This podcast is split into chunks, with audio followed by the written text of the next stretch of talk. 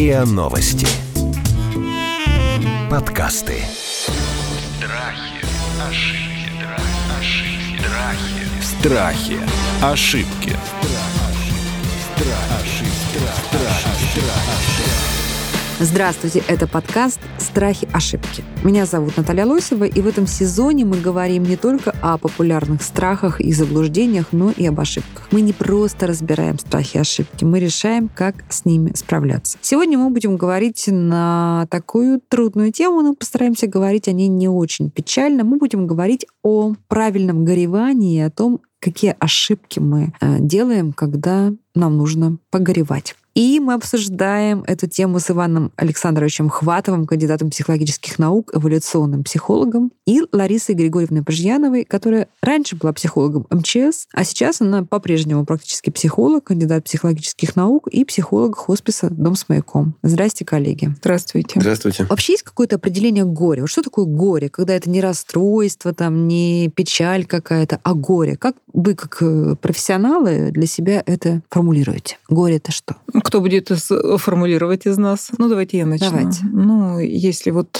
э, как бы исходить из того, что говорят о горе, во-первых, очень важно понимать, что горе — это процесс. Почему важно? Потому что... Почему это иногда людей шокирует, когда говоришь что, в общем-то, горе — это процесс. Что значит процесс? Ну, процесс воспалительный может быть, а горе — это горе. А потому что все, что имеет начало, имеет и конец в процессе. И это важно понимать для горя, потому что горе — это а, реакция человека на любую значимую для него утрату. Ну, прежде всего, когда мы говорим о горе, мы думаем о смерти, это да, прежде Ну, всего. наверное, не только смерть, да? Но это не только о смерти, это развод, это расставание с человеком. Потеря работы, например, когда ты потеря работы. без средств. Совершенно верно, да. Потеря чего-то дорогого для Измена. тебя, памятного. Да? Измена, когда тебя изменяет Да, и- да, это потеря человека, друг. тоже потеря отношений, потеря домашнего животного, смерть. Это тоже горе.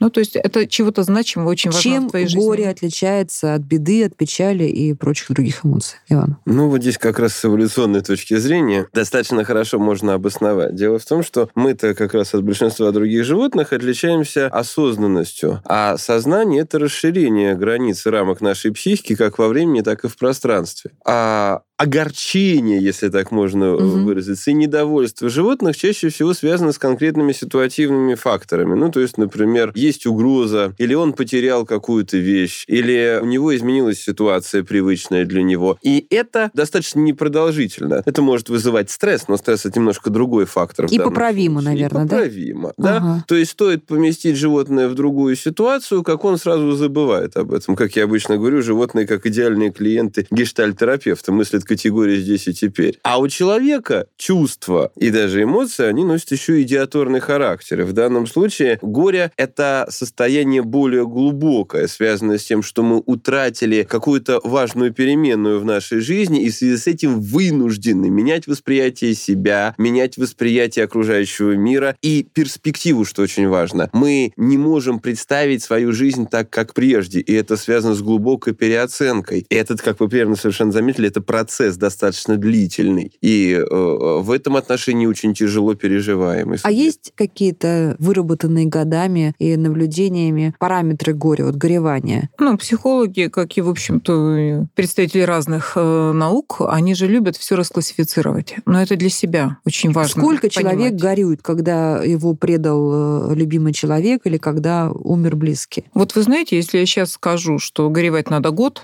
а, ну, полтора, ну, максимум два, Мгм. и все, и дальше хватит горевать вообще. Но вот все такое? религиозные традиции же они так обычно и говорят, да, что А. траур в разных странах от года до трех, не больше. Вот вы знаете, а если больше трех, то что? Не знаю, скажите мне. Вот. То есть ты как-то неправильно горюешь, вообще ты какой-то не такой, больше трех лет горюешь, ну, что ж ты так убиваешься, ты же так не убьешься. Иди-ка ты уже что-нибудь. Вот если бы, вы знаете, когда горевала я, если бы мне кто-то сказал, как ты не так горюешь, как бы мне ну, помягче выразиться, ну, скажем так, его мнение для меня не имело бы значения. Что значит нормально, ненормально? У каждого человека свое собственное горе. Да, есть классификации, есть там 4 этапа, 9 этапов, 12 этапов. Вот когда-то Элизабет Кьюбли-Росс э, выпустила книгу «Смерть и умирание», по-моему, так называется. Там прям вот эти этапы, да, по которым А должен какие? проходить Ну, человек. Там скажите девять- нам. Ну, примерно А, хотя бы некоторые Сейчас я чуть-чуть, секундочку. Ну Мгм. вот это даже не про то, это про то, что люди стали разочаровываться. О, как это не все этапы прошел, умирая, как-то это неправильно умирал. Этапы существуют. На них можно ориентироваться, но это не значит, что должно быть именно так и только так и больше никак. Ну, первая реакция, как обычно, это шок и отрицание. Мгм. Иногда их разделяют. Говорят, что шок это вот как-то вообще ты не понимаешь, что произошло, у тебя ощущение, что ты не здесь, это не с тобой, и длится там несколько Ты минут, утром просыпаешься несколько часов. С нормальным настроением, потом вспоминаешь, что у тебя Нет, произошло это, это уже скорее про отрицание, а шок это в Мгм. первые минуты, в первые часы Мгм, после мгм. случившегося, когда психика вообще ну, не готова это воспринять, и вот порционно вот эта информация доходит потихоньку. Мгм. Так, вот. Там может быть вот это туннельное сознание, когда действительно вокруг все темно, и ты вот видишь только вот здесь. Ты Перебью, Лариса Ивановна. То есть я правильно понимаю, что это тоже эволюционно, вероятно, выработались, да, вот такие механизмы? Какие именно? Ну, когда ты не воспринимаешь какую-то информацию, шокирующую тебя сразу полностью, а начинаешь ее маленькими кусочками осознавать. Ну, это, э, в принципе, реакция замирания. э, Потому что сначала любое такое событие, которое впоследствии вызывает горе, оно сначала переживается как стресс. И первичная стрессовая реакция – это замирание, ориентировочное. То есть вообще понять, у меня есть механизмы того, как с этим можно справиться или нет. И только потом происходит более глубинное осознание. И поэтому мы можем как раз говорить, что горе не мгновенно. То есть вот, допустим, умер у человека там отец или близкий родственник, и он должен пройти через некоторые ситуации, когда подумает, а вот что бы сказал мой папа сейчас, а сейчас? И... Или я хочу позвонить. Да, и я хочу ему позвонить. То есть это мгновенное осознание наступить не может. Но все равно это очень субъективно. Потому что иногда, наоборот, люди испытывают трудность из-за другого. Они как-то очень быстро входят в нормальный ритм жизни, а, а родственники им говорят, ну как же так? Ты не любил, значит? Вот я хочу, своего близкого?» чтобы мы с вами отдельно поговорили. Значит, давайте с Мгм. этапами. Значит, э, шок, отрицание. Отрицание Дальше это вот также как раз торг, принятие. Когда ты Да. умом понимаешь, что это произошло, ну вот Мгм. как вы говорите, утром просыпаешься с ощущением, что мне все хорошо, Мгм. а не хорошо. А есть еще после этого не торг, там период острого горя, когда вот ты наконец осознаешь, что это случилось со мной, и это моя утрата, вот она, все, она безвозвратна. И это самый тяжелый период, и в среднем ну, 3-4 месяца, полгода, когда вот эти самые тяжелые переживания, когда человек говорит, я жить не хочу, я не знаю, как жить, э, депрессия, агрессия, очень сложные чувства и переживания, потери смысла жизни. Потом начинается так называемый этап светлых и темных э, периодов или там таких, полос. знаете, полос, таких, да, да, А, да. мгм. Когда То есть ты как бы забываешься, уже да, живешь как будто все А потом хорошо. раз А потом раз об этом, наклынула да. памятная Мгм. дата или какая-то вещь, или Мгм. что-то. И тогда накрывает чувство вины еще двойное. Как я мог жить как нормальный человек? Меня же такое горе. Это что вообще? Я не любил, как вы говорите, да? И человек конается назад в это свое горе. Но потом светлые периоды становятся все больше, тяжелые все короче, и наступает некое такое, не то чтобы принятие. Задача горя — это научиться жить без э, человека, которого больше нет. Вот Вне не- зависимости от того, он умер или предал. да, или... да, да. Если это утрата, то есть эту утрату принять, что да, этого человека в моей жизни больше нет. Хорошо. И А научиться жить без него, выстроить свою жизнь без него,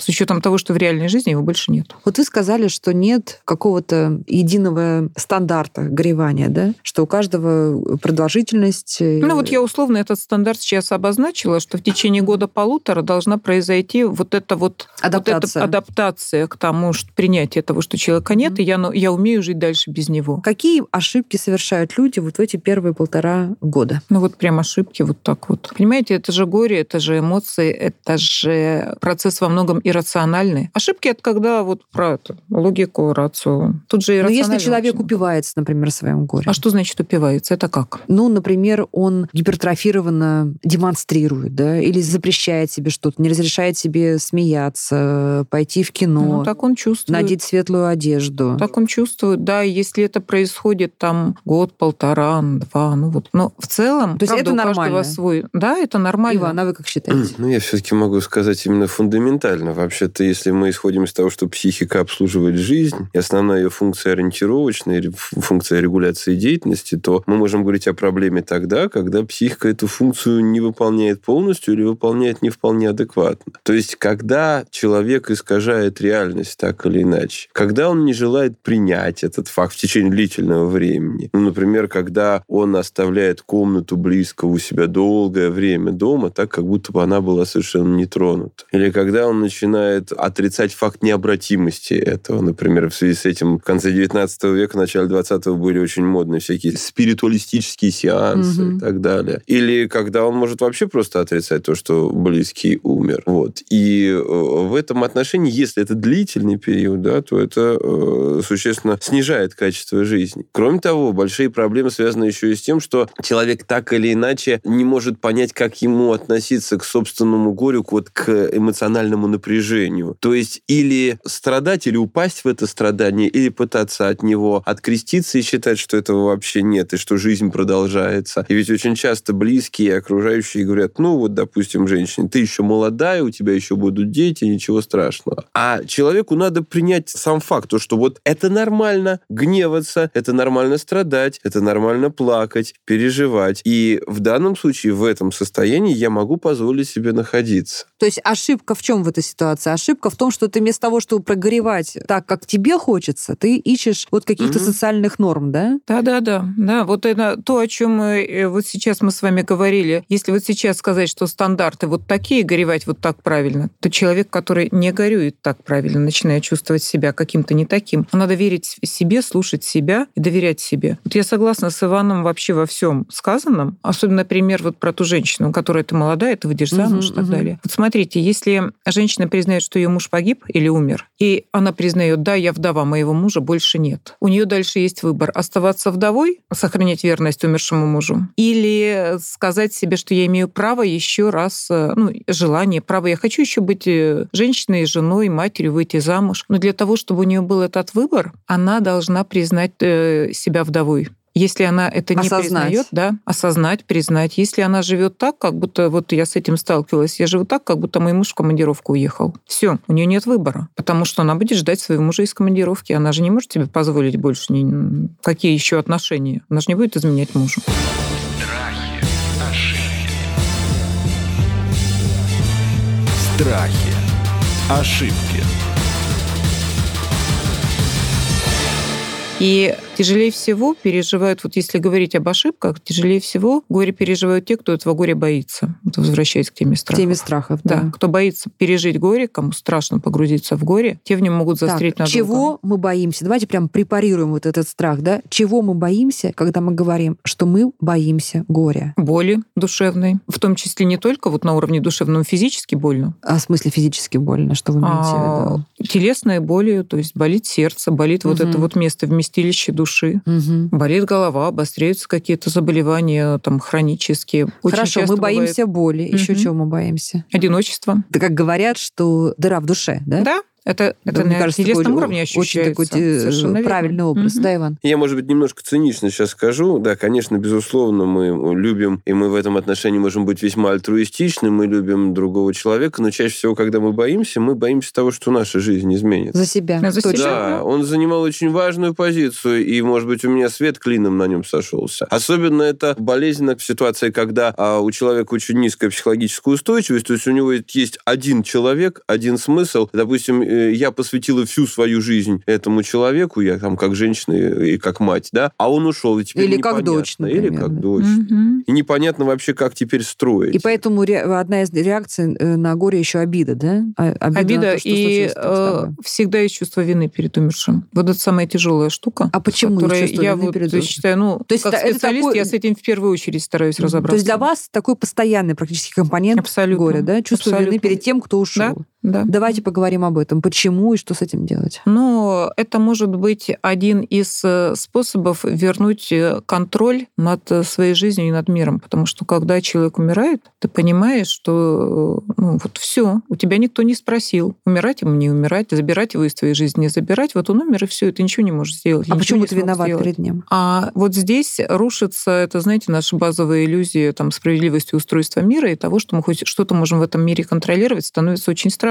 Тогда ты все можешь потерять в любой момент. А чувство вины, оно помогает этот То вернуть есть что ты там контроль. ты не, не, не предостерег Чувство вины его, да? помогает вернуть контроль, потому что когда я Мгм. начинаю думать, что вот я виновата, что я там, значит, отпустила мужа, я же чувствовала, что мне надо ехать. Вот в следующий раз я буду доверять своим чувствам, и уже ребенка я не пущу никуда. Вот если я буду предчувствовать, Вот какой механизм. я не пущу, да. И это возвращает вот это вот ощущение контроля. Я же чувствовала, что это не надо было делать. И вот это может загнать человека, собственно, собственно говоря, в то, что он ну, перестанет жить сами, давать жить другим. Это знаете, как вот, э, да, самолет разбился, все, мы теперь не летаем на самолете. И даже если вся семья там любит море, и даже ребенку надо море, и до этого моря не доехать на поезде, на машине, мы туда не полетим, потому что мы погибнем, мы можем погибнуть. Мы никуда не летим, даже если мужа увольняют с работы, потому что его работа связана с командировками. Жена ложится вот у порога и говорит, я тебя не пущу. Сначала все равно все получается вокруг страха. Сначала мы Да. боимся горя, а потом горе порождает нас другие страхи, которые нас парализуют. Да, да. Какие есть техники проживания горя, которым э, вы рекомендуете своим клиентам? Ну, не бояться этого горя. Вот для меня, я- у меня когда-то образ такой возник, что горе, это, знаете, как вот такой туман, да, и если в нем страшно, почему в тумане страшно? Не видишь, Не видишь. что будет да, Да, дальше, ты не понимаешь вообще, что вокруг происходит, ты не видишь дороги, ты не знаешь, где ты. Полностью дезориентирован. Я однажды попала вот в такой очень хороший, качественный туман, и я понимаю, что ну вот место-то вроде знакомое, а меня как будто с ног на голову перевернули, вообще ничего не понимаю. И единственный способ, вот если повернуться и от этого тумана пытаться убежать, потому что туда идти страшно, он же тебя может накрывать. Он же ползет, ползет. Даже если он тебя не накрывает, тебе страшно, что он тебя накроет в любую минуту. Вот для меня единственный способ пройти сквозь туман. А вот говорят, что нужно выплакивать горе. Это почему? Конечно. Иван, почему? Сама эмоция в данном случае является высвобождением и очищением. И я хотел бы в данном случае а, сконцентрироваться на... Ну, э, сама по себе эмоция, она положительная. Другой вопрос, насколько она длительна. Потому что если действительно человек горюет очень долго, то там чаще всего связана проблема с тем, что он не смог проститься. У него постоянное переживание того, что я что-то не сказал, я что-то не сделал. И именно поэтому, кстати, в нашей культуре, ну, в разных культурах по-разному существуют ритуалы определенные. Ну, конечно, я хотела сказать, что, конечно, э, что для религиозных людей этот вопрос э, решен. Да, Да, не ты- только для религиозных. Это, в принципе, для нас, для всех важно, потому что похороны-то они не для мертвого человека, они для живых. Хорошо. А нужно ли, например, говорить много о том, что ты чувствуешь? Или ты, наоборот, как бы распаляешь себя и делаешь себя какой-то публичной жертвой, когда ты много разговариваешь о том, что ты проходишь Очень сейчас? сильно субъективно Очень, зависит да. от Мгм.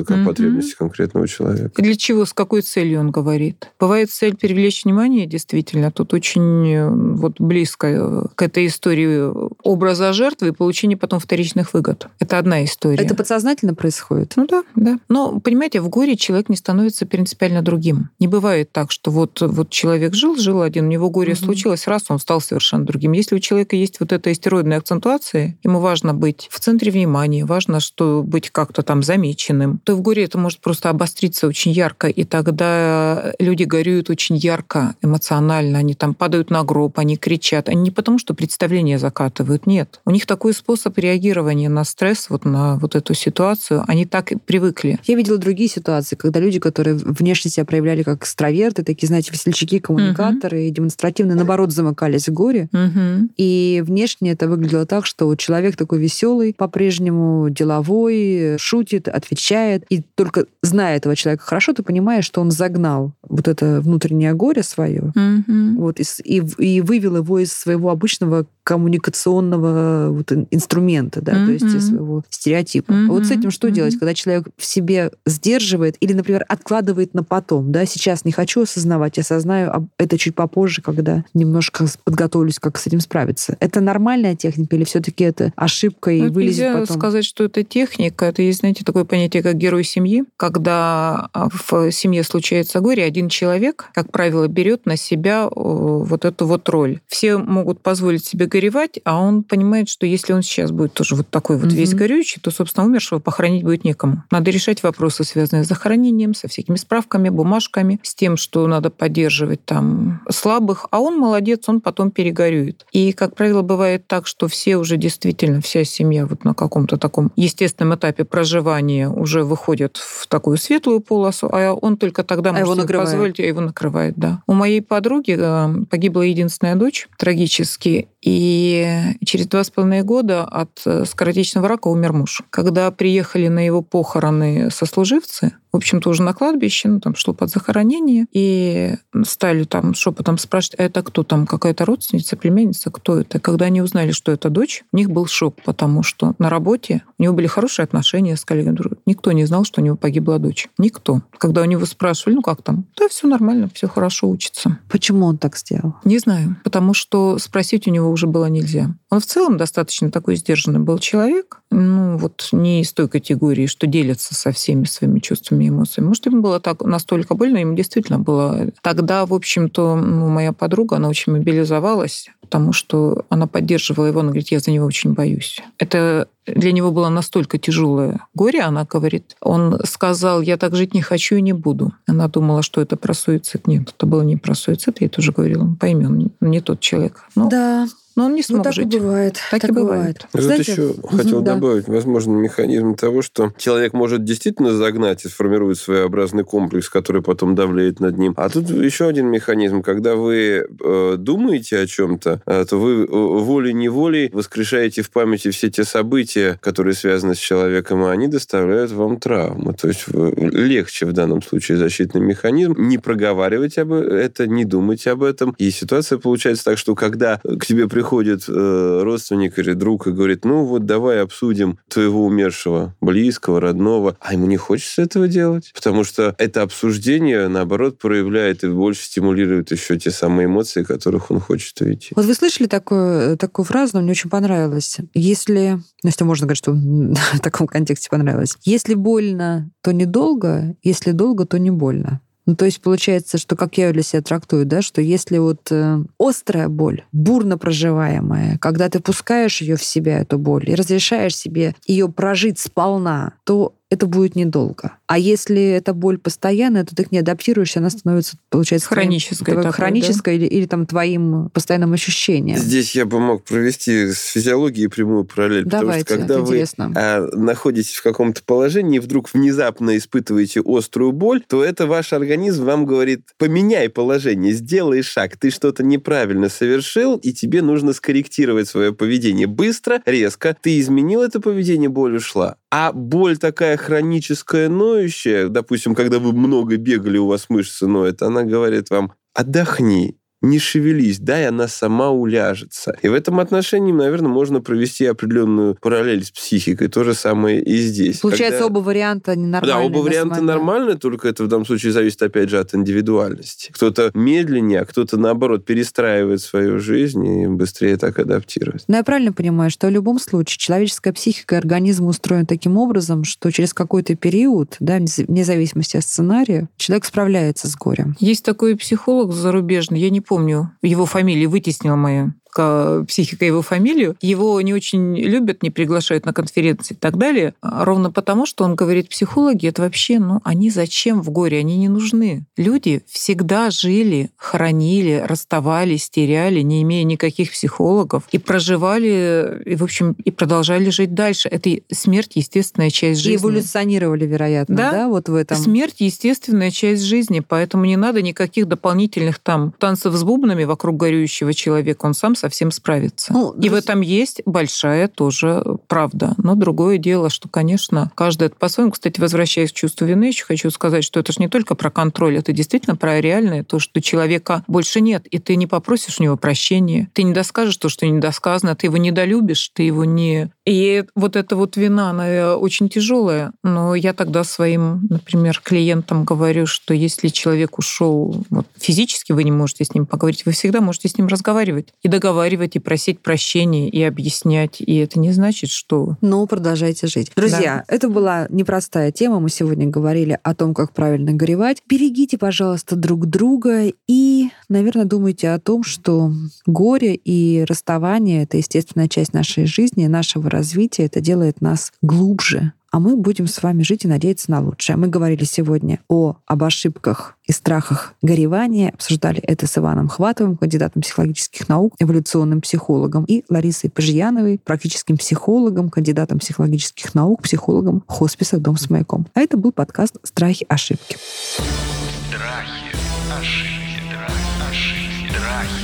страхи, ошибки.